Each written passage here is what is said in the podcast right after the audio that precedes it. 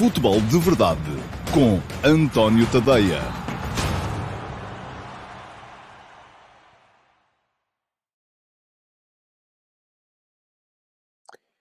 Olá, muito bom dia a todos, sejam muito bem-vindos à edição de sexta-feira, dia 29 de abril de 2022 do Futebol de Verdade. Um, é a última edição deste, deste mês de abril.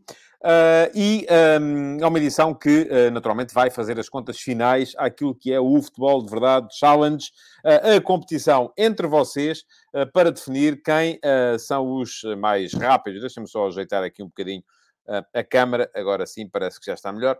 Uh, que vai definir quem são os mais rápidos de sempre a, uh, a responder e que têm prémios para isso mesmo. Bom, muito bem. Um, hoje temos, uh, vamos fazer aqui um bocadinho as, as contas por antecipação àquilo que podem ser estas últimas três jornadas da Liga e àquilo que vai estar em, em, em jogo nesta, próxima, nesta próxima jornada da prova. Faltam três jogos para cada equipa para chegarmos ao final da Liga Portuguesa. Ainda está por decidir o título, embora com o Flóculo Porto claramente favorito. Está por decidir o segundo lugar, embora com o Sporting claramente favorito também. Uh, o terceiro, uh, enfim, o, o, quarto já não pode chegar ao terceiro, o, o quinto já não pode uh, chegar ao quarto, mas depois está por decidir também o quinto e o sexto lugar. Uh, o quinto, de certeza, dará uh, participação nas, na próxima edição das competições europeias. O sexto também pode dar ou não, consoante aquilo que for o resultado da final da Taça de Portugal. E está tudo muito embrulhado ainda lá para baixo, na luta para fugir à descida de divisão. Hoje vamos, vou ajudar-vos aqui um bocadinho a fazer contas no que toca a estas coisas todas. Além disso, tal como foi prometido no lançamento da emissão, quero falar-vos aqui a propósito de limites do, do, do, do jornalismo. Um, é um tema que me é caro, já sabem, aqueles que me acompanham com alguma, com alguma frequência. Uh, e ontem, por acaso, tivemos aqui um, uma. uma um, dos limites que muitas vezes são, são ultrapassados com a questão Mino Raiola. Não que o Simão Rochinol, que foi o primeiro a vir aqui uh, dar uh, a notícia da presumível morte de Mino Raiola, o empresário de, uh, italiano, que é empresário, entre outros, de Ibrahimovic, de Erling Holland, de Paul Pogba. o, o Simão fez tudo bem, citou a fonte, portanto fez, fez bem a coisa, mas Uh, os jornalistas profissionais, e o Simão ainda não o é, embora queira vir a sê-lo, nem sempre o fazem. E por acaso a confusão nasceu toda, aparentemente, de uma situação dessas. Mas já lá vamos, já vou falar-vos disso tudo. Primeiro quero arrumar aqui de vez a questão do futebol de verdade challenge e quero dar-vos uma notícia que se calhar não é, uh, não é muito boa, mas é o que é e é o que vai ser. Este, este mês não vamos ter Uh, futebol de verdade VIP. Houve pouquíssimos inscritos, uh, creio que eram três uh, inscrições, uma delas do Vasco Batista, que disse que não sabia se podia, entretanto já disse que sim, que podia, que o jogo de futebol que tinha marcado para sábado de manhã tinha sido desmarcado, mas de qualquer maneira, não, já cheguei à conclusão, há, há, que tirar ilações das coisas, eu já cheguei à conclusão que aquele é um, é um, é um formato, ou um horário, enfim, não sei. Uh, mas ou o formato ou o horário não funcionam e a verdade é que uh, há pouquíssimos inscritos para virem aqui debater futebol comigo entre os meus subscritores premium, portanto não vamos ter, vocês têm o fim de semana mais tranquilo, ou também tenho textos para acabar, tenho textos para fazer, tenho futebol para ver e portanto ficamos todos melhor, provavelmente assim. Portanto, lamento para aqueles que estavam inscritos na edição deste, deste mês e também consigo de, aqui muito rapidamente ver uh, quem, é que tinha, quem é que tinha respondido positivamente à, ao meu pedido de, de, de inscrição. Ora, deixa-me cá ver, era o Simão Rochinol, o José Neto e o Vasco Batista. Uh, lamento por vocês, uh, mas de facto este mês não vamos ter futebol de verdade VIP. Vamos ver para o mês que vem como é que vai ser e se vale a pena ou não voltar num outro horário. Eventualmente já percebi que fim de semana para vocês não dá. À noite para mim também é complicado, porque eu começo a trabalhar muito cedo e à noite já não estou a funcionar muito bem. Já me bastam as noites em que uh, estou de serviço na, na, na, na, RTP ou que tenho que estar nos pós-matos da RTP. Um, mas em condições normais não é, não é o meu período mais, mais radioso. Bom, Futebol de Verdade Challenge. Um, antes, de vos, uh, antes de entrarmos nas perguntas de hoje, deixem-me dizer-vos como é que estava a classificação ontem. Ora bem, ontem, uh, no Futebol de Verdade Challenge, liderava o Josias Martins Cardoso, 42 pontos. Segundo, Correr é Fixe, 41. Terceiro, Manuel Salvador, 26. Quarto Filipe Monteiro 20, e estes quatro já tinham assegurado um mês gratuito que eu tinha definido que os cinco primeiros no final do mês iam receber uh, uma assinatura premium do meu Substack completamente grátis, portanto, estes quatro primeiros, uh, o Josias, o uh, uh, Correr é fixe, já sei o nome, não vou dizer, ele pediu-me para não dizer, mas já sei o nome, ele, para eu lhe acreditar a assinatura teve que me dizer o nome e dar um e-mail. Portanto, o Josias, o Correio é Fixe, o Manuel Salvador e o Filipe Monteiro já uh, tinham garantido uma das cinco primeiras posições e, portanto, um dos lugares uh, de, uh, de prémio e, por isso mesmo, ontem já lhes acreditei aos quatro uma assinatura premium do meu uh, Substack. O uh, Josias, uh, que já era um dos subscritores premium do meu Substack, pediu para acreditar essa assinatura ao pai e foi isso que eu fiz.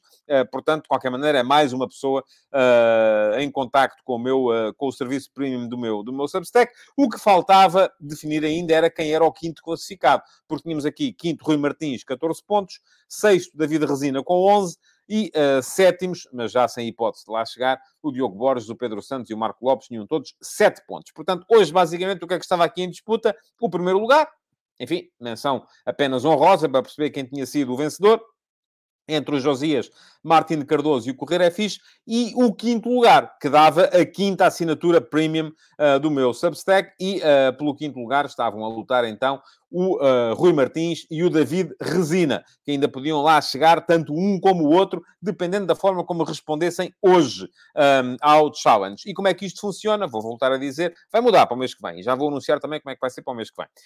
Um, os cinco primeiros a colocarem perguntas uh, no meu uh, canal do YouTube, quando eu coloco o programa, que é alguns por volta do meio-dia, os cinco primeiros recebiam por esta ordem 5, 4, 3, 2 e 1 ponto. e, portanto, isto começou só, salvo a partir do dia 12. Não, a classificação não, não, não, não reflete o mês inteiro. Para o mês que vem, uh, notícia para vocês. Vamos manter o Futebol de Verdade Challenge. Essa é uma notícia. Uh, segunda notícia, sou sensível aos protestos de alguns de vocês uh, que me dizem que estou a valorizar em demasia, e é verdade, os mais rápidos e se calhar pouco os mais inteligentes. Não quer dizer que os mais rápidos não sejam os mais inteligentes ou não façam as melhores perguntas, mas em maio, eu só não mudei isto mais cedo porque não gosto de mudar as regras de uma competição a meio da própria competição. Em maio a coisa vai mudar. O que é que vai acontecer? Até para não gastarmos muito tempo do programa, e essa é outra queixa que muitos de vocês fazem, que estamos a gastar demasiado tempo do programa uh, com uh, o Futebol de Verdade Challenge e depois a perder um bocadinho a noção daquilo que é uh, a atualidade. portanto, o, que é que, um, o que é que vai acontecer para o mês que vem? Vou reduzir aqueles que vão receber pontos por rapidez a 3, isto é, a partir da edição da próxima segunda-feira, dia 2 de maio, o Futebol de Verdade Challenge vai pontuar os três mais rápidos. Uh, uh, e isto significa o quê? Que o primeiro vai receber 3 pontos, o segundo vai receber 2, o terceiro vai receber 1, um, só isso mais nada. E depois, todos aqueles que colocarem perguntas em diferido, isto é, o que é que vocês têm que fazer? Acabou o programa, a meio da tarde, seja quando for, vão ao YouTube, vão ao meu canal e colocam lá uma pergunta uh, na emissão do, do, do, programa desse dia e eu, uh, todas as perguntas que forem colocadas até à meia-noite desse dia da emissão, eu no dia seguinte escolho uma e essa pergunta é também respondida aqui e recebe também três pontos. Portanto, vai ser assim. Um, passamos a ter apenas quatro perguntas e não cinco, uh, e uma delas vai ser selecionada entre os que uh, uh, comentam em diferido. Ainda ontem alguns de vocês me perguntavam como é que se comenta em diferido. É muito simples, é só depois de terminada a emissão, vão ao programa, chegam lá e vão, acedem à opção comentar e comentam, deixam lá perguntas. E a melhor pergunta da, da véspera acaba por ser premiada também com três pontos. Muito bem. Uh, Diz-me aqui o Vasco Batista, vou ter de andar a lamber o bate-papo. Não, não vou, porque as perguntas do bate-papo não se qualificam para isto. Uh, até porque eu não... não, não, não isso, obriga, isso obrigava-me, de facto, a demasiados... a demasiados... a demasiado tempo. Uh, e não, não, não posso, uh, não, não tenho tempo para isso também. Diz o Ivo Oder, ouvi que uh, o Futebol de Verdade Challenge vem retirado desfrutado do programa, por isso mesmo, é uma coisa que tem a sua graça, mas vamos, vamos, vamos tentar melhorar para, para, para... Vamos tentar melhorar a, a coisa para o, para o futuro. Diz-me aqui o João Spínola que o Futebol de Verdade VIP está a bombar. Uh, seria melhor abrir as vagas para todos os que quiserem participar. Está bem, mas eu também tenho que premiar de alguma maneira aqueles que são os meus subscritores premium, aqueles que contribuem uh, para que eu possa continuar a ser jornalista. Ah, porque, uh, meus amigos, isto é a minha profissão e é preciso termos um bocadinho a noção disso também. Não, nós não somos, eu gosto muito de vocês todos, vocês com certeza também, alguns de vocês pelo menos gostam de aqui estar, mas isto é o meu trabalho e, portanto, como é o meu trabalho, eu tenho que encontrar a maneira de premiar aqueles que pagam pelo meu trabalho e, uh, por isso mesmo, o Futebol de Verdade VIP era uma forma de tentar recompensar aqueles que uh, pagam pelo meu trabalho. Diz o Fernando Moreira, sugiro que o Futebol de Verdade VIP seja um espaço para uma entrevista a alguém do mundo do futebol para assinantes premium assistirem. Bom, uh, aqui temos dois problemas. O primeiro é que os entrevistados à séria uh, não estão para isso. Uh, e muito menos estão para isso para um canal de YouTube uh, pouco relevante como é, como é o meu. Uh, tem que ganhar dimensão primeiro para, para, para conseguir isso. e em segundo lugar, a questão aqui também é um, a de perceber que, enfim, se eu consigo entrevistar alguém que vale a pena, depois vou limitar a, a, a apenas 100 pessoas para, para, para verem a coisa. Bom, vamos a ver, devemos encontrar aqui uma maneira de de... Havemos encontrar aqui uma maneira de satisfazer toda a gente. Agora, vamos então, é ao Futebol de Verdade VIP de hoje, que hoje ainda temos cinco perguntas para responder e, portanto, temos que acelerar. O programa de ontem já teve quase uma hora e é demais, de facto. Ora, muito bem. Primeiro a responder hoje. Correr é fixe. Cinco pontos para o Correr é fixe. Um, que me diz, bom dia, as notícias da morte de Nino Raiola são manifestamente exageradas. E depois, tem duas perguntas, ou melhor, a pergunta aqui é, acha que este caso da uh, Belenenses de Belenenses versus Belenenses Chade vai fazer jurisprudência? Muito bem. Uh, cinco pontos para o Correr é fixe, a pergunta é boa. Uh, e, enfim, em relação à questão Mino Raiola, já vou falar mais daqui a bocadinho. Em relação à questão uh, Belenenses versus Belenenses Chade, já escrevi hoje de manhã no último passo, e quem quiser ler já sabe, tem aqui o texto, vai aparecer aqui em card uh, para quem quiser uh, ler o último passo de hoje, que foi precisamente uh, sobre aquilo que é legal, aquilo que é aquilo que são direitos legais, aquilo que são deveres e aquilo que é, no fundo, o bom senso e a defesa do bem comum. são três coisas diferentes e muitas vezes nós parece que perdemos aqui um bocadinho a noção disso, e no futebol português então perdemos muitas vezes a noção disso. Eu creio que sim, creio que o caso vai fazer jurisprudência, creio que toda a gente deve tirar daqui as devidas ilações. Já falei aqui disso na, na ponta final do futebol de verdade de ontem. Uh, creio que o Belenenses Clube, Clube de Futebol dos Belenenses, uh, já retirou as devidas ilações quando decidiu separar-se da sua SAD e da Code City uh, e foi jogar para os distritais e fez o caminho das pedras até estar onde está neste momento. Está no Campeonato de Portugal, à beira de, eh, ou em boa posição, pelo menos, para conseguir subir à Liga 3. Já tem aí as ligas profissionais outra vez no horizonte e para isso precisa de constituir uma SAD ou uma SEDUC e uh, já havendo uma SAD ou uma SEDUC do Belenenses não poderia fazê-lo, logo nunca poderia subir. Ora, aquilo que acontece é que, uh, e a meu ver, bem, porque, enfim, uh, é preciso olhar para a coisa com bom senso e perceber que não têm nada a ver já uma coisa com a outra. Uh, que o Belenenses fez o seu caminho, quer estar separado daquela entidade que neste momento dá pelo nome de Belenenses SAD, a que alguns chamam BSAD, mas ainda está para ser uh, definitivamente resolvido em tribunal, ainda há recursos pendentes. Uh, e, e, e, portanto, uh, tem todo o direito a constituir uma nova SAD uh, e a fazer com ela aquilo que entender e, eventualmente, até a chegar à primeira divisão ou à primeira liga, se conseguir desportivamente lá chegar. Agora, quem é que falta ainda tirar daqui as devidas ilações? Falta a Belenenses Chade tirar daqui as devidas ilações também, do meu ponto de vista, claro. E, uh, e aqui, enfim, é claro que neste momento, enquanto os processos e os recursos estiverem pendentes, a Belenenses Chade tem todo o direito a chamar-se Belenenses Chade já mudou o emblema, já mudou a sede, já mudou o local onde joga, uh, optou por manter a designação Belenenses Chá. E, e, e, recorreu de uma decisão, uh, salvo erro do Tribunal da Propriedade Intelectual, uh, que uh, veio dizer que a Belenenses Chade não poderia manter aquele nome e, por isso, houve a altura em que passou a ser chamada por Bessade. Mas mesmo Bessade, vamos lá ver, eles podem ter o direito legal a fazê-lo, a manter até o nome Belenenses Chade e imaginemos que ganham em tribunal. Agora, isso é para o bem comum? É para o bem do futebol, esta confusão? Não é. É para o bem da própria Belenenses Chade, a, a, a, da Code City, manter esta, esta confusão nas designações? No meu ponto de vista, também não é. Não ganham nada com isso, só perdem. Perdem o quê? Perdem a má vontade de todos aqueles que são adeptos do Belenenses Clube, que não gostam da, da, da, da Belenense Chade, porque veem-na como um antagonista, perdem até a má vontade de muitos dos adeptos neutrais do futebol português e, sobretudo, geram um imbróglio que não beneficia em nada o, o, a comunidade do futebol português. Uh, e muitas vezes é isto que nós, nós muitas vezes centramos-nos aqui nos temas legais. E eu, no último passo 2, escrevi, e, exatamente para não, porque já sei como é que isto funciona em Portugal, se uma pessoa aponta um caso de um clube e não aponta de outro, está logo a ser vista como sendo parcial. Bom, enfim, eu resolvi apontar ali um caso uh, em que estiveram envolvidos, em que esteve envolvido cada um dos três grandes do futebol português. O Portimonense tinha o direito de apresentar a equipa que apresentou uh, no Dragão contra o Porto? Tinha. Fez bem em fazê-lo? Não. Porquê? Porque, não, não, no meu ponto de vista, claro, é claro que depois há, há, há muita gente que acha que fez bem. Uh, eu acho que não fez. E tenho o meu direito de achar que não fez. Um, e não fez porquê? Porque apresentou uma equipa que não era competitiva e que não dignificou a competição. A Belenense Chave, quando jogou com nove jogadores, dos quais dois uh, guarda-redes, contra o Benfica, uh, porque não tinha mais jogadores devido a, a um surto de Covid, uh, devia ser forçada a ir a jogo? Devia porque o regulamento era isso que dizia. Portanto, do ponto de vista do direito, devia ter de jogar. Agora, a Liga devia ter, em nome do bom senso, da defesa da competição, anulado aquele jogo uh, e adiado aquele jogo e fazer com que ele fosse jogado noutra altura. Devia.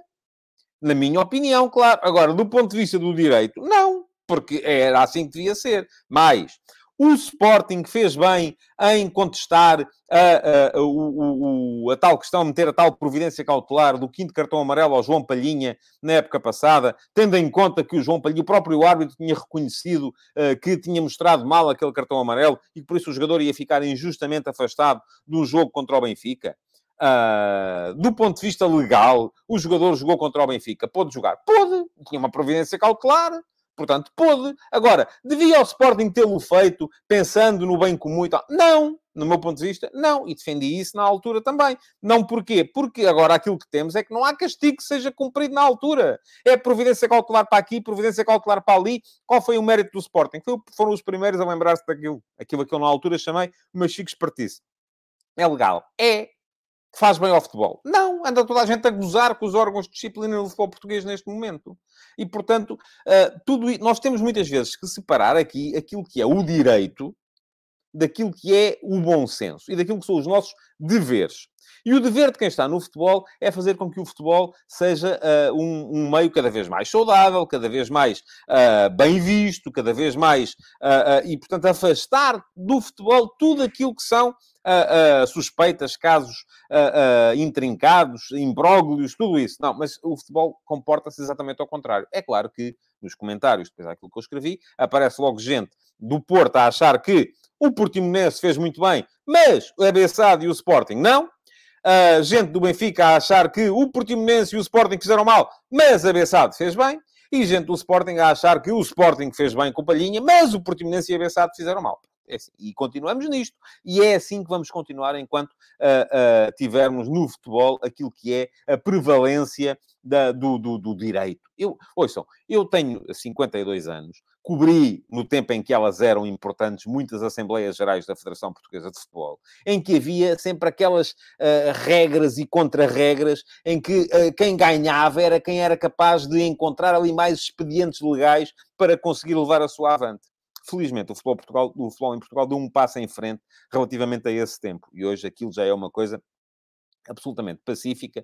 Por motivos profissionais, estive no ano passado, há dois anos, há dois anos, eh, numa Assembleia Geral da, da, da, da Federação Portuguesa de Futebol.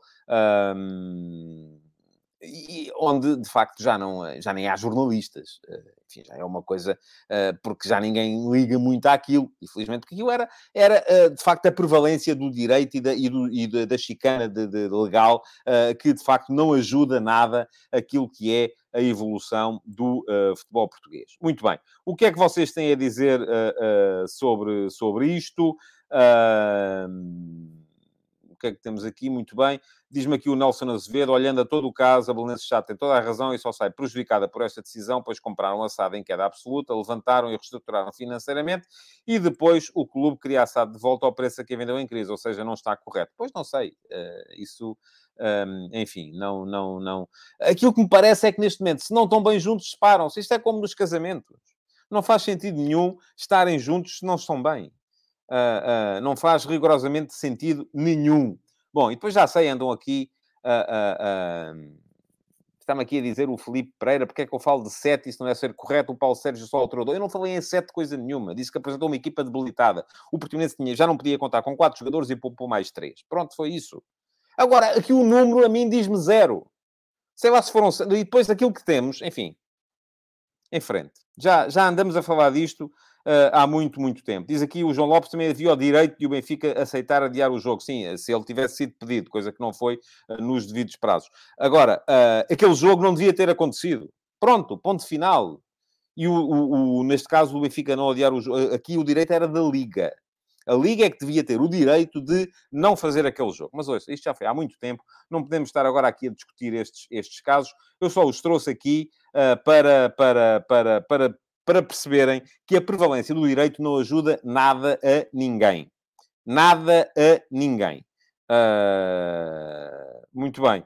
Uh, diz o Ruben Lima, já vimos outras equipas a facilitar. Pronto, está certo. É isso mesmo quando o Petit admitiu que disse aos jogadores para levar o quinto amarelo, pronto, está bem, e, e, e, no tempo do, e do Matateu também, pronto, é isso. E, portanto, como, como já se fez mal antes, vamos continuar a fazer mal agora, todos cantando e rindo, e quando destruirmos isto tudo e não houver futebol, então aí é que estamos contentes, porque o nosso clube ganhou. Não há, mas o nosso clube ganhou. Isso é que é fixe, não é? Bom, vamos lá. Uh, disse o Francisco Malheiro que eu perco muito tempo a justificar as minhas opiniões. Pois eu tento convencer-vos da, da, minha razão, nem sempre consigo. E há aqui alguns de vocês que não se deixam de todo convencer. Bom, cinco pontos para o correr é fixe, quatro pontos em segundo lugar hoje uh, para o Manuel Salvador, uh, que também já era um dos premiados, e diz: teremos final alemã na Liga Europa e na Liga Conferência. Roma-Marselha. Bom, eu já, uh, enfim, olhando para os jogos de ontem, já tinha dito que acho que o Leipzig vai estar na final, acho que é muito melhor equipa do que é uh, o, uh, do que é o, o, o, o Rangers. Um, surpreendeu um bocadinho a, a, maneira como o Eintracht Frankfurt ganhou uh, ao, ao West Ham. Estava à espera de um bocadinho mais o West Ham. Acho que o West Ham não está morto. Uh, vamos a ver como é que vai correr a segunda, a segunda mão. Já tinha dito aqui ontem também que acho que a Roma vai ganhar a Liga Conferência. Acredito que o José Mourinho, quando mete uh, uma coisa na ideia e tem meios para isso, e ele centra-se neste momento muito naquilo, na possibilidade de ganhar aquela competição, e acredito ter equipa para tal. Ontem foi o jogo que eu escolhi para ver, o jogo da Roma em, em, em, frente, ao, frente ao Leicester. Foi um empate até, de certa forma, com, alguma, uh, com algum infortúnio. Uh, a Roma podia ter conseguido um resultado melhor. acho que a outra meia-final está muito aberta ainda, entre o Feyenoord e o, e o Marselha. são duas equipas com ideias aparentemente opostas. Na segunda mão vou ver, creio eu, o jogo entre... Porque me parece que a Liga Conferência, apesar de tudo, parece mais interessante neste momento do que a Liga Europa. O que é estranho, porque é uma competição abaixo, mas é, é, é aquilo que me, que me parece. Quatro pontos então para o Manuel Salvador. Soma três pontos o David Resina e desta forma iguala o Rui Martins no quinto lugar à condição. Vamos ver se o Rui Martins ainda pontua. E diz-me o David Resina, bom dia, acha que devia existir uma regra que obrigue os clubes a ter no mínimo 50,1% da SAD para evitar situações como a BSAD e Superligas dos ricos. Eu acho que isto não tem nada a ver com a Superliga dos ricos. Enfim, são questões diferentes. É perfeitamente, o, o, é perfeitamente possível termos Superliga dos ricos com os clubes a terem no mínimo 50,1% das suas SAD. E vou-lhe dizer, eu gosto do sistema alemão do 50 mais 1. Uh, ah, embora o sistema alemão tenha exceções. Tem o Offenheim, uh, tem o Bayer Leverkusen, uh, tem o Leipzig. O Leipzig é o caso de uma hum, chicana legal ali a ser, porquê? Porque foi criado como clube dos funcionários e depois o, o, o clube pertence aos sócios, mas os sócios são para aí 4 ou 5 e não admitem mais ninguém, sendo que esses quatro ou cinco são pessoas que estão uh, relacionadas com a, a, Red Bull, e isso está tudo explicado, já o disse aqui também, na série Donos da Bola. Se quiserem ler, têm aqui, por exemplo, o episódio relativo à Alemanha, onde uh, é uh, explicado a tal regra dos 50 mais um, em que os clubes são, uh, em que é obrigatório que os clubes tenham 50% mais uma das ações da, das empresas que competem na Bundesliga. Uh, agora, se eu sou a favor, se eu acho que isso devia ser obrigatório, eu gosto desse sistema. Agora, daí até dizer que devia ser obrigatório é muito complicado. E é muito complicado porque temos muitos casos de investimento que funcionam. Uh, e, e, o futebol, temos que perceber uma coisa: o futebol hoje em dia é também um negócio. E não podemos voltar ao tempo em que, ele, em que ele não o era. E não vai acontecer. Temos é que conseguir encontrar regras para que esse negócio funcione. E vamos lá ver. Por exemplo, em Inglaterra, os clubes são... E não vamos dizer aqui de repente que a Premier League não funciona. Funciona e funciona bem. Os clubes são todos de, de, de investidores. Todos. Podemos achar depois que há uns investidores que são mais, mais recomendáveis e outros que são menos recomendáveis. Pronto, ok. Agora, isso passa por aquilo que, ainda por cima, uh, ainda no outro dia escrevi sobre isso também, uh, os ingleses querem fazer, que é instituir aqui um, um regulador independente, uh, patrocinado pelo Estado, em que o regulador vem dizer e vem impor aqui alguns limites na entrada de uns e limitar a entrada de outros. mas, atenção, mesmo aqui a intervenção do Estado não tem que funcionar como garantia. Por exemplo, temos o caso do Newcastle United. Quando o Fundo Soberano Saudita uh, quis comprar o Newcastle United uh, e os outros uh, líderes, da, da, os outros donos de clubes da Premier League querem dizer alto lá, estes não, porque a Arábia Saudita é um país que não respeita os mais, uh, os mais elementares direitos humanos, uh, é um país, enfim, portanto, não queriam os sauditas a mandar num clube na Premier League e depois acabou por ser o, o, o governo a dizer assim: é pá, esperem lá, porque nós temos muitos negócios com esses senhores. E esses senhores já nos vieram dizer que se não nos podem comprar um clube, então também não nos podem comprar armamento, automóveis de luxo e a nossa economia depende muito daquilo que fazemos seguir para lá. Portanto, isto aqui é tudo. Enfim, o futebol por muito que isso vos custe e por muito que vocês achem, é que toda a gente acha muito isto. É, ah, o, o, o, o, futebol devia ser como no tempo do amor à camisola. Mas se vocês forem, imaginem, advogados, ou se forem uh, uh, empresários do calçado, não vão achar, ah, isto, uh, a indústria do calçado devia ser como no tempo do amor à camisola. Devia ser tudo vendido ao preço de custo. Não havia cá lucro. Não, aí já entra no vosso bolso, já acham algo lá. Isto aqui é um negócio. Mas o futebol não. Então, mas o futebol é negócio para quem trabalha no futebol. Portanto, por que razão? Que direito é que nós temos de vir dizer ao Cristiano Ronaldo que não deve, ou ao Messi que não devem ganhar aquilo que ganham e deixar a família deles bem nas próximas 5 uh, ou 6 ou 7 ou 8 ou 10 gerações, um, quando, não, quando, quando se ele fosse bom noutra coisa, se ele fosse bom no cinema, por exemplo, já podia acontecer. Porquê é que o Cristiano Ronaldo não há de ser multimilionário se o Leonardo DiCaprio o é? São artistas, todos. Eu, se querem que vos diga, até acho que há mais mérito naquilo que faz o Ronaldo do que aquilo que faz um ator de Hollywood. E porquê é que os jogadores não vão poder ganhar muito dinheiro uh, se os atores de Hollywood podem? Não é? Já pensaram nisso? Não há aqui nenhuma razão que venha... Uh, agora, se me vem dizer se eu gosto da regra 50 mais 1, gosto. Se acho que ela deve ser obrigatória, não, não acho. Acho que deve ser, uh, deve estar ao, ao, à, à discrição de cada clube decidir o que é que deve fazer. Eu, se mandasse num clube, o que é que fazia? Queria manter o controle dos sócios. Sim, queria. Agora, se eu tenho o direito de obrigar todos os outros a funcionar assim? Não, acho que não. Acho que não tenho. Muito bem, dois pontos hoje para o Filipe Monteiro. Espero que esteja melhor. Já esteve, esteve doente, já sei o que é que se passou. Um, e diz o Filipe qual a personalidade portuguesa que poderia ser transversal a todo o futebol português para poder fazê-lo avançar em todos os campos. Eu li o seu comentário ao meu último passo de hoje. Uh, e eu creio que quando o Pedro Proença entrou uh, para a Liga Portuguesa, houve a expectativa de que ele pudesse vir a ser essa personalidade. Agora tem um problema, era árbitro, e ninguém gosta dos árbitros porque os árbitros não são de ninguém, mas uh, têm os adeptos dos clubes todos contra eles. E todos os adeptos de todos os clubes vão lembrar pelo menos uma decisão que o Pedro Proença, enquanto árbitro, prejudicou o seu clube. E, portanto, já estão contra ele. Uh, acho que foi uma boa tentativa, não funcionou, do meu ponto de vista. E não está a funcionar. Uh, agora, se há uma personalidade transversal... Não, ouça, eu... E vou ser aqui agora um bocadinho... defender causa própria. Um, eu não conheço ninguém, ou não, não posso admitir que haja muita gente que seja tão imparcial como eu, não conheço ninguém, não admito a ninguém que, que, que ache que é mais imparcial do que eu. E mesmo eu sou acusado todos os dias de estar a defender este clube ou aquele ou o outro. Portanto, no futebol, eu não acredito na possibilidade de haver uma personalidade transversal uh, que seja capaz de, uh, uh, de conseguir isso. Não acredito. Acho que não há. acho que temos é que ter todos um bocadinho mais de bom senso na defesa de interesses parciais.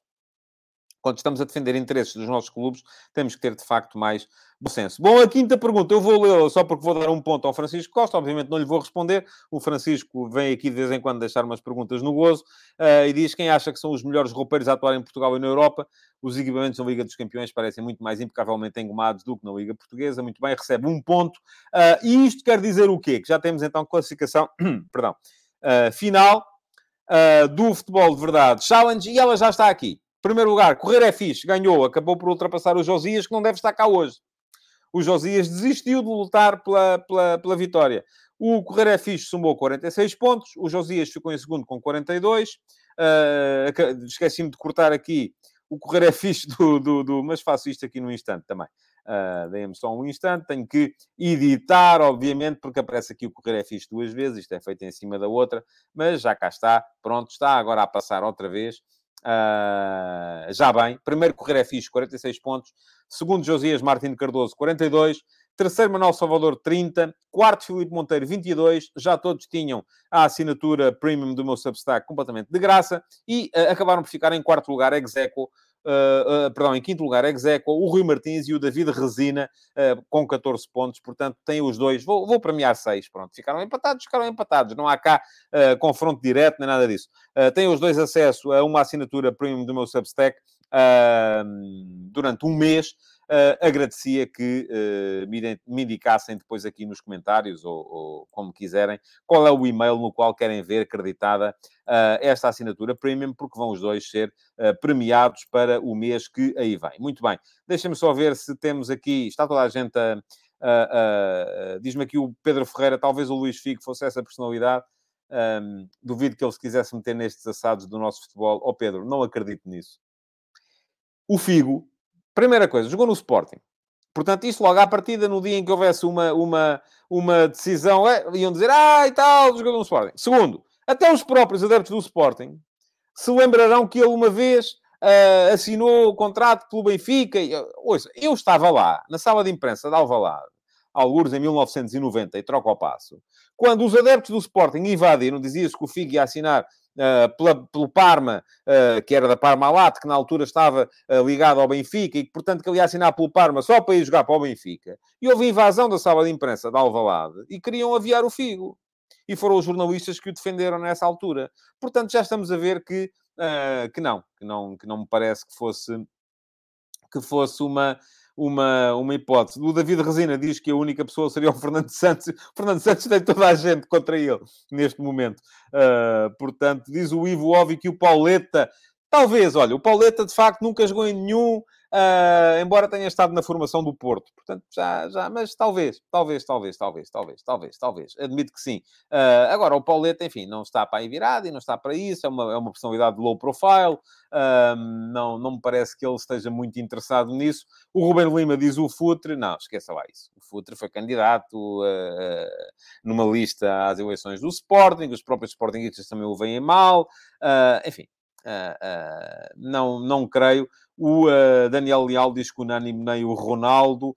e o João Lopes diz que ser consensual ou jogador conhecido não faz ninguém um bom líder ao gestor. E diz que o Rui Costa é prova disso. Portanto, já sabem, a partir de hoje, o, o Rui Martins e o David Resina só têm que uh, deixar aqui o e-mail no qual querem ver acreditada a assinatura gratuita do, vosso, do, do, meu, do meu Substack e vão passar a ter essa assinatura durante um mês, até ao final do mês de maio. Já sabem também que as regras para o Futebol de Verdade Challenge mudaram. No mês de maio vamos ter novas regras, 3, 2 e 1 ponto para os três primeiros a colocarem perguntas e depois disso também 3 pontos para aquele que durante o dia na emissão em diferido, não é no chat, é na emissão em diferido, deixar uma pergunta, aquela que eu escolher como a melhor pergunta será anunciada sempre no dia seguinte. Bom, uh, vamos lá ver. Diz aqui o Alcides Correia que essa situação do Parma nunca foi desmentida.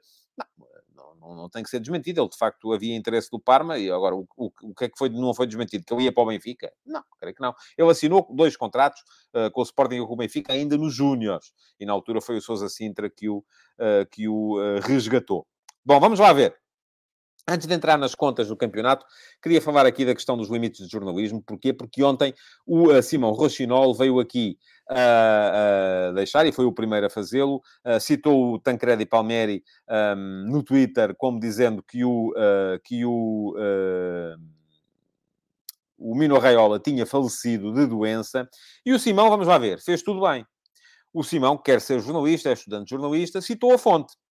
Uh, acontece que pouco depois do uh, Tancredi Palmeri ter vindo anunciar no Twitter que uh, o uh, Mino Raiola tinha morrido, e atenção, esta notícia depois andou nos jornais todos, andou na Gazeta dello Sport, andou, andou nos jornais todos de referência. O próprio Mino Raiola, conforme diz aqui o Rafael Mota, ressuscitou na verdade, ele uh, não tinha morrido, não é? Como é evidente. Agora, uh, e veio, fez, ele próprio fez um tweet a dizer: Estou um bocado chateado porque já é a segunda vez que me matam em 3 ou 4 meses. Epá, e é chato. Como diria o Almirante Pinheiro da Azevedo, é uma coisa que me aborrece. Pronto, uh, é, é, é, um bocado isso. A que é que isto me levou? E eu ainda cheguei a fazer um, um tweet ontem, mas depois apaguei-o também, porque não me quer meter nessa conversa ali no Twitter. Depois aparece sempre gente gosta mais de chamar nomes do que de discutir, e portanto não estou para isso. Mas aqui vou-vos dizer o que, é, o que é que isto me levou a pensar. Eu ainda sou do tempo, e, e já estou a dizer isto muitas vezes, é sinal que estou a ficar velho.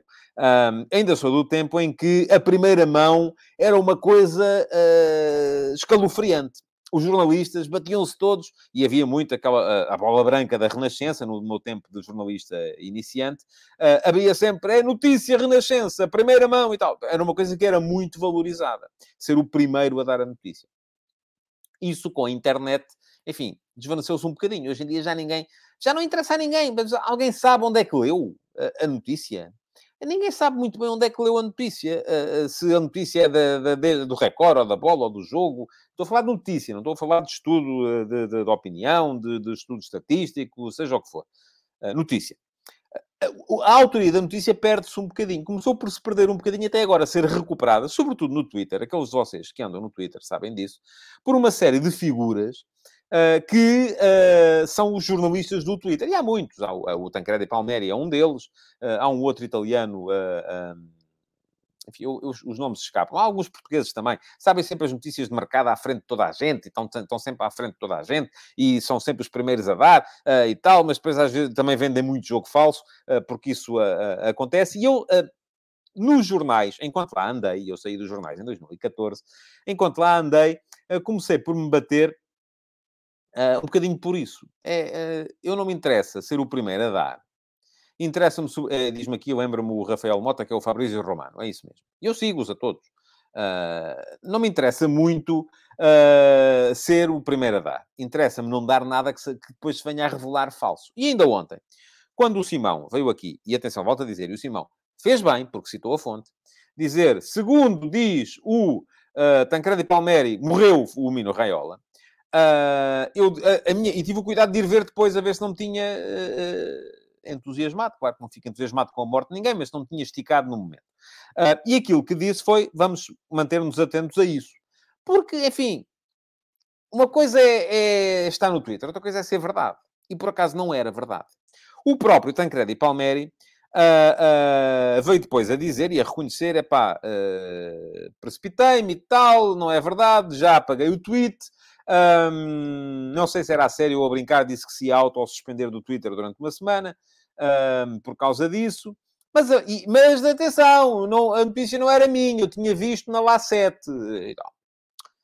Uh, acontece que a notícia, o tweet original, ele não citava a La7. Isto, é, este é, é, um dos limites que, o, que o, este jornalismo cada vez mais está a ultrapassar e sem razão. E esse o Simão não, não ultrapassou. Porquê? Porque citou a fonte. Uh, e o Tancredi Palmeri, aparentemente, a notícia era falsa, mas não era dele, mas ele na notícia que deu não citou a fonte. Portanto, se fosse verdade, ele já não se importava nada de ter sido o primeiro a, a, a, a dar, a, dar, a dar a notícia. E este é um dos problemas que o jornalismo do Twitter tem de vez em quando. Mas não é o único, atenção. Eu ainda ontem, por acaso, estava a ver, e vi no Twitter também, uma, uh, um tweet que foi feito pelo Tomás da Cunha, comentador da, da Eleven Sports, uh, em que ele uh, mostrava um ex-jogador inglês que destruía completamente a equipa do Villarreal, que foi jogar contra o, contra o, o, o, Liverpool. Mas destruía, assim, era... De, de, só não lhe chamava atrasados mentais porque, enfim... Mas se calhar até chamava, porque eu não vi aquilo até ao fim. E este é outro dos problemas e outro dos limites que está a ser constantemente ultrapassado, uh, aqui mais na área da opinião, uh, por jornalistas e opinion makers e influencers, e seja o que for, que depois fazem que um tipo mais ou menos equilibrado, e eu reputo-me de ser um tipo mais ou menos equilibrado, uh, passa a vida a ouvir, tu não tens a coragem para dizer as verdades, pá. Quando, na verdade, nada no mundo é como uh, aquele indivíduo apresentava ali. Quem olha para, para aquilo que estava a ser dito sobre aquela equipa do Villarreal, acha que o Villarreal é uma cambada de pernetas que andam de cadeira de rodas e que não conseguem jogar contra ninguém. Mas há mais. Uh, temos em Espanha, então, é uma coisa, temos cada vez mais os opinionistas de clube, que o clube deles é sempre fantástico, e alguns até são jornalistas, e o clube dos outros não. E depois aparece gente aqui dizer, não, isto em Portugal devia ser assim, porque para vocês dizerem as verdades, e têm que aparecer lá e dizer uh, uh, de clube é que são, e tal, e coisa, e não sei o quê. O Simão está aqui, e eu não sabia se estava, e diz, tendo em conta que todos os jornais acabaram por citar o Palmeri, terá havido uma clara falta de consulta de fontes a confirmar o sucedido, ou assistimos à procura do exclusivo dar a, o, ser o primeiro a dar a notícia. E é verdade, é cada vez mais as pessoas estão interessadas. Eu tenho que ser o primeiro, eu tenho que ser o mais excessivo, eu tenho que ser o, o que melhor defende determinado, uh, determinado clube ou determinada facção, e isso, meus amigos, é exatamente o contrário daquilo que deve ser o jornalismo que isto vos sirva uh, também para perceberem uh, o que é que deve ser o jornalismo. E o jornalismo deve ser exatamente o contrário disso. Deve ser o contrário da pressa em ser o primeiro a dar, uh, e deve ser o contrário do não citar fontes, deve ser o contrário de, do, das opiniões excessivas. Porquê? Porque isso depois vem criar um benchmark que é muito tramado para quem segue à risca aquilo que são as regras da profissão. Quantas vezes eu já não ouvi, tu não tens é coragem para dizer as verdades.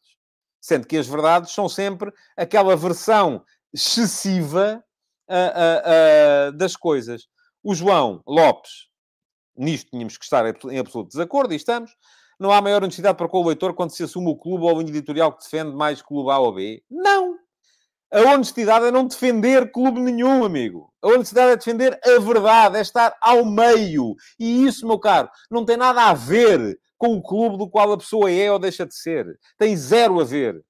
Tem zero, ou devia ter zero a ver com a, a, a defesa de um, de, um, de um, determinado mercado por se perceber. E atenção, eu nisto já trabalhei no jogo, já trabalhei no recorde. E sei muito bem, e não vou nunca, porque enfim, são conversas uh, no âmbito profissional, aquilo que era dito pelas administrações, tanto num lado como no outro, sempre com preocupação relativa ao, ao, ao, ao, ao mercado preferencial. E isso uh, uh, não tem nada a ver com jornalismo. Zero a ver com jornalismo. Carlos Santana, há muito tempo não havia falado do McLuhan. Tive pesadelos com este senhor. O meio é a mensagem, como dizia Marshall McLuhan, quando não há notícia, cria-se. Uh, não era bem isso que dizia o McLuhan, mas pronto, uh, siga. Um, diz o Vitor Martins, o problema é jornalistas isentos, como eu, padecer dessa pandemia de serem atacados todos os dias e ainda assim terem força para continuar a fazer o belo trabalho que faz. Forte abraço, obrigado, Vitor. Eu acho que ter força para fazer trabalho não é um problema, é uma, é uma virtude. Uh, e diz o Ricardo Pinho, tem muito a ver também com o entender das emoções humanas. Uh, indignação vende, é verdade. Indignação vende não é na comunicação social. A indignação vende, sobretudo, nas redes sociais. Eu já vos contei aqui também várias vezes porque é que fracassou o meu projeto bancada. Fracassou porque era um projeto equilibrado. Porque as mesmas notícias uh, que nós dávamos no bancada e os mesmos trabalhos, tivemos um caso, e esse caso uh, fizemos esse estudo, já contei aqui também, uma vez no bancada Fizemos um trabalho sobre o Marega, uh, na altura em que o Marega começou a marcar golos no Porto. Uh, o trabalho não foi, foi relativamente, passou relativamente despercebido, não teve muitas visualizações. E depois, porque uns dos meus sócios uh, no projeto Bancada tinham também páginas de Facebook afetas a clubes, experimentámos a colocar o mesmo trabalho numa página de afeto ao Futebol do Porto. E, te, e aquilo bombou.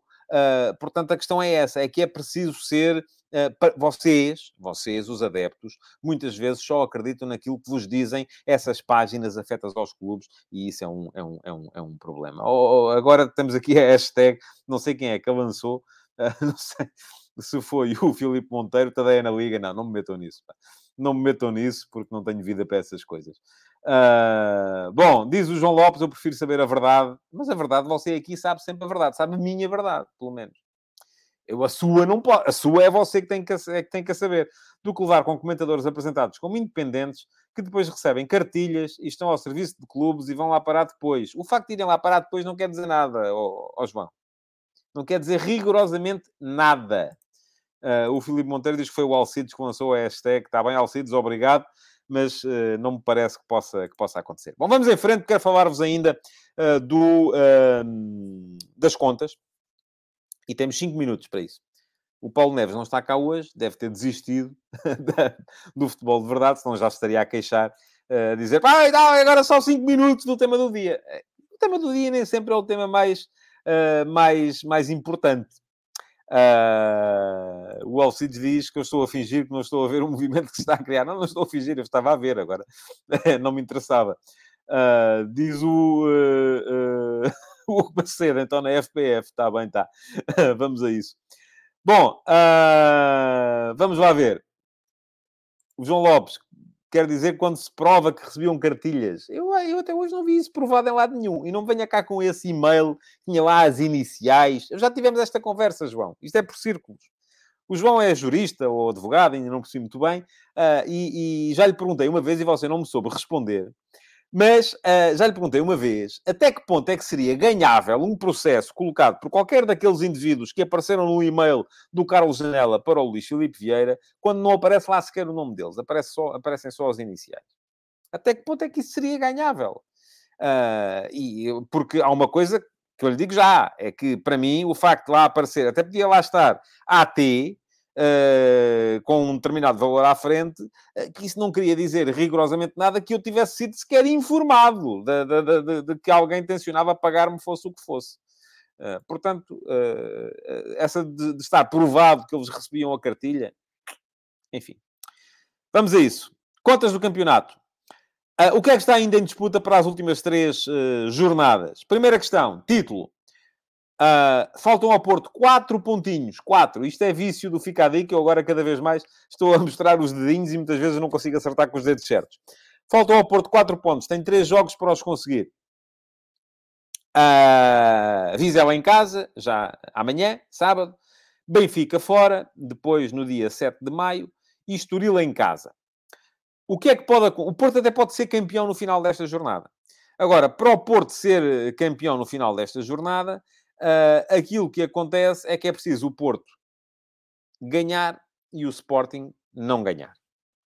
Porque se o Porto, uh, imaginemos, o Porto neste momento tem 6 pontos de avanço do Sporting, uh, não, também, é, também basta o Porto empatar e o Sporting perder, por exemplo. O Porto tem que fazer melhor do que o Sporting nesta jornada. O Porto ganhar ao Vizela amanhã não garante o título.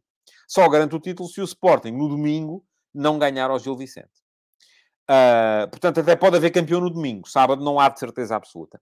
Agora, o que é que acontece se correr tudo? Enfim, à partida, Porto Vizela ou Porto é favorito, Sporting Gil Vicente, o Sporting é favorito. Ainda que o, o Gil Vicente, nesta segunda volta, tenha ganho na luz ao Benfica, tenha ganho em Braga e tenha empatado no Dragão a jogar com 10 durante boa parte do jogo. Uh, portanto, não é um jogo fácil para o Sporting, longe disso. Mas, enfim, correndo tudo dentro do, do previsto, o Porto é melhor do que o Vizela, o Sporting é melhor do que o Gil Vicente. Se ganharem os dois, não há campeão esta semana. E atenção, isto transporta a questão do título para a próxima jornada. E na próxima jornada temos dois jogos escaldantes. Benfica-Porto, e o Benfica-Porto vai ser antes, e Portimonense-Sporting depois à noite. Ambos no dia 7, o Benfica-Porto às 6 da tarde, Portimonense-Sporting às 8 e meia. O Porto, mesmo que os dois ganhem esta semana, se o Porto pelo menos empatar na luz, é campeão ali. Se perder na luz também, ficará, mais uma vez, à espera do jogo do Sporting em Portimão. E aqui eu suponho, pequena provocação ao João Lopes, eh, que o Portimonense não vai tentar mais um jogo mediático, outra vez meter os, os outros jogadores para os poder uh, uh, valorizar, como fez no jogo do, do Dragão. Portanto, vai ser um jogo, espero eu, que assim seja, um jogo muito complicado para, o, para o Sporting em, em Portimão. Uh, portanto, uh, temos ainda, podemos ter o título até eventualmente à última jornada. Se querem saber o que é que eu acho, eu acho que não vai acontecer. Acho que o Porto vai ser campeão antes. Mas pode dar-se o caso de, de acontecer uh, apenas na, na última jornada. Diz o João Lopes, prepara o salão de festas e o Alcides Correia, efetivamente, o Porto vai ser campeão na luz, lá vai a rega ligar-se sem querer e terem que festejar às escuras. Eu creio que não vai acontecer isso outra vez. Acredito que assim não, que assim não, não será. Diz também o Ivo Oder Ovi. Se o Porto for campeão na luz, os jogadores têm que levar lanternas e guarda-chuva. Vamos a ver uh, se é assim ou não. Bom, segunda questão em aberto ainda. Segundo lugar. O Sporting precisa de um ponto nos três jogos que lhe faltam para garantir o segundo lugar.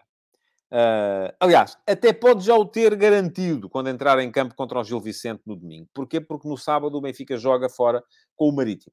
Basta o Benfica não ganhar no Funchal ao Marítimo para o Sporting ser automaticamente segundo classificado. Uh, de resto, mesmo que isso não aconteça, mesmo que o Benfica ganhe os jogos todos que tem daqui até a final, e o Benfica vai agora ao Marítimo no sábado, depois recebe o Porto no dia 7 de maio e fecha o campeonato em Passos de Ferreira, é um, um calendário complicado para o Benfica, atenção. Até hoje, nesta Liga, o Sporting empatou no Funchal com o Marítimo e o Porto empatou no Funchal com o Marítimo. Vamos ver se o Benfica é o primeiro grande a ganhar lá. Uh, o Marítimo está tranquilo neste momento na classificação, uh, mas o Benfica tem um campeonato complicado. Portanto, basta que o Benfica não ganhe os jogos todos para o Sporting ser automaticamente segundo. Uh, mesmo que o Benfica ganhe os jogos todos, ao Sporting falta um ponto. E tem Gil Vicente em casa no domingo, Portimonense fora no dia 7 e depois Santa Clara em casa no último dia. E o segundo lugar é importante, é preciso dizê-lo. Porquê? Porque dá qualificação direta para, para a fase de grupos da Liga dos Campeões. Bom, depois, o Benfica já garantiu a terceira posição, uh, porque tem 9 pontos de avanço, há 9 pontos em disputa, mas o Benfica tem vantagem no confronto direto contra o Sporting Clube Braga. Uh, e da mesma forma, o Braga já garantiu a quarta posição. O Braga já sabe que é quarto. Uh, suceda o que suceder. Já não pode chegar ao terceiro, mesmo que ganhe os jogos todos e o, uh, e o, o, Benfica perca os jogos todos, mas também já não pode ser pior que quarto, porque tem 11 pontos de avanço sobre o Gil Vicente. Portanto, o Braga vai estar a jogar até a final da época para, enfim, cumprir calendário com dignidade. É só isso, mais nada. O que é que está ainda em disputa depois também? Quinto lugar.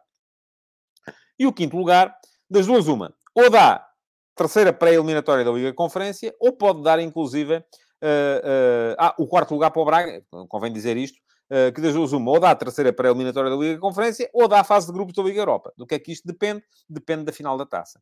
Se o Porto ganhar a final da taça, o quarto lugar dá a fase de grupos da Liga Europa. Se o Tondela ganhar a final da taça, o Tondela vai para a fase de grupos da Liga Europa e o quarto lugar obriga a jogar a terceira pré-eliminatória da Liga Conferência. Portanto, já temos, obviamente, os adeptos do Braga todos a, a, a, a torcer pelo Porto na final da Taça de Portugal. Porque lhes dá jeito. É, é muito melhor entrar direto na fase de grupos do que ter que ir jogar uh, a Liga Conferência, ainda por cima, duas pré-eliminatórias antes de lá chegar. Uh, mas ia dizer, quinto lugar, das duas uma, dependendo daquilo que acontecer na final da taça também, ou dá terceira ou segunda pré-eliminatória da, da, da, Liga Conferência, sendo que também, dependendo disso, o sexto lugar uh, uh, uh, pode dar ou não apuramento para, para a Europa. o que é que está aqui em causa? O, o, Gil Vicente tem vantagem de 5 pontos sobre o Vitória no quinto lugar, mas não está garantido, longe disso. Porquê? Por várias razões. Uma delas, há um Vitória Gil Vicente em Guimarães na última jornada. e já vemos o Gil Vicente ganhou por 3-2 em Barcelos. Uh, já vemos que se o Vitória ganhar uh, uh, por dois golos, automaticamente estes 5 pontos transformam-se em dois. E bastará que o Gil Vicente depois perca um jogo dos outros dois também para... e o Gil Vicente vai jogar com o Sporting no domingo.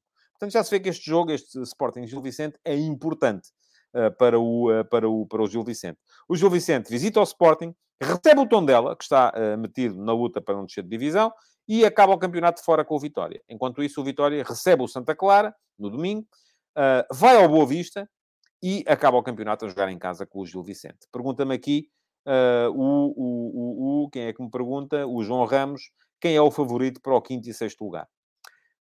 Eu acho que o favorito ainda é o Gil Vicente, porque é preciso correr tudo muito mal. Enfim, o Gil Vicente precisa, neste momento, de somar uh, quatro pontos desde que não perca por dois golos em, uh, uh, em, uh, em Guimarães. Mas, se o Gil Vicente, imaginemos, empatar em Guimarães, só precisa de empatar mais um jogo. Entre o jogo com o Tondela em casa e o jogo com o Sporting fora. Portanto, ainda assim, creio que o Gil Vicente é favorito. Agora, acredito também que uh, o, o, o, o, Vitória tem uma palavra a dizer ainda sobre, uh, sobre, esta, sobre esta questão. Um, bom, em relação ao sexto lugar, também, eh, o Vitória tem que atalhar caminho. Uh, porquê? Porque tem, neste momento, a apertá-lo as equipas do Marítimo e do Passos de Ferreira. Não creio que possa perdê-lo, mas ainda pode acontecer. Por fim, complicada também a questão da descida de divisão. Sobre ela já falei no início da semana, não vou gastar mais tempo vosso hoje, uh, mas uh, para a semana, com certeza, uh, vamos estar a, a, a, discutir isso outra vez. Pergunta-me aqui o Marco Castanha se podemos não ter nenhum representante na Liga Europa. Não, teremos sempre um representante na Liga Europa. Seja o vencedor da Taça de Portugal, seja o quarto classificado da, da Liga Portuguesa. e é sempre uma equipa que vai direta para a fase de, de, de, de grupos. Diz-me aqui o David Resina. Não, não era isto que eu queria ler. Onde é que está? Era o Tiago Moreira. Se o Gil Vicente perder com o Sporting, depois não pode perder com o Vitória. Uh, pode. Desde que seja por um golo e desde que ganhe o tom dela. E, ou então desde que o Vitória não ganhe os seus jogos todos. Uh, portanto, estamos aqui enfim, o João Lopes ainda está aqui a falar do Carlos Janela, esse já foi lá atrás, deixa lá estar isso. Uh, bom, uh, portanto, tem, vamos ter ainda jornadas interessantes daqui até a final do campeonato. O que vos quero dizer ainda, naturalmente, como digo sempre todos os dias, é que têm uh, no meu Substack, tadeia.substack.com, está a passar aqui em rodapé, atualizações diárias. tivemos, além do último passo que já vos falei antes, tivemos ontem mais uma edição do F80 e o jogador que apareceu no F80 de ontem foi o Mascarenhas. Podem ler aqui o texto sobre o Mascarenhas, toda a carreira do Mascarenhas, por exemplo, aqueles que só se lembram dele ter marcado seis golos pelo Sporting ao Apoel de Nicosia, naquela que é ainda hoje a maior goleada da história das competições europeias, 16 a 1, no ano em que o Sporting ganhou a taça dos vencedores das taças, podem ficar a saber que o Mascarenhas, quando chegou a Portugal, foi para jogar no Benfica.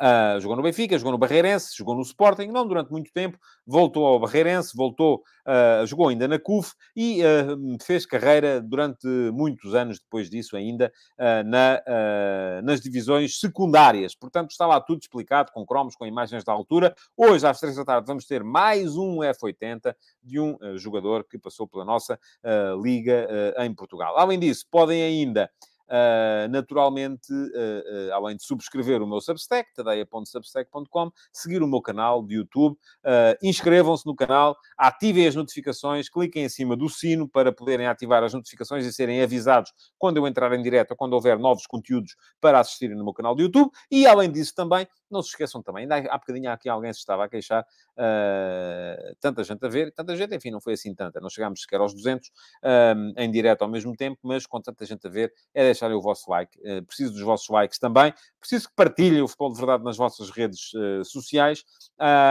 e que voltem na próxima segunda-feira, então, para mais uma edição do uh, Futebol de Verdade. Essa já para fazer as contas à uh, antepenúltima jornada da Liga e, com certeza, perceber melhor o que é que está aí para a frente. Para a semana, já sabem, novas regras no Futebol de Verdade Challenge e o Futebol de Verdade vai voltar outra vez para os 35, 40 minutos, porque é esse o tempo uh, que este programa tem de, tem de ter. Muito obrigado por terem estado então aí. Tenham um bom fim de semana, aproveitem para ver futebol e voltem na segunda-feira para mais uma edição do Futebol de Verdade. Futebol de Verdade, em direto de segunda a sexta-feira, às 12h30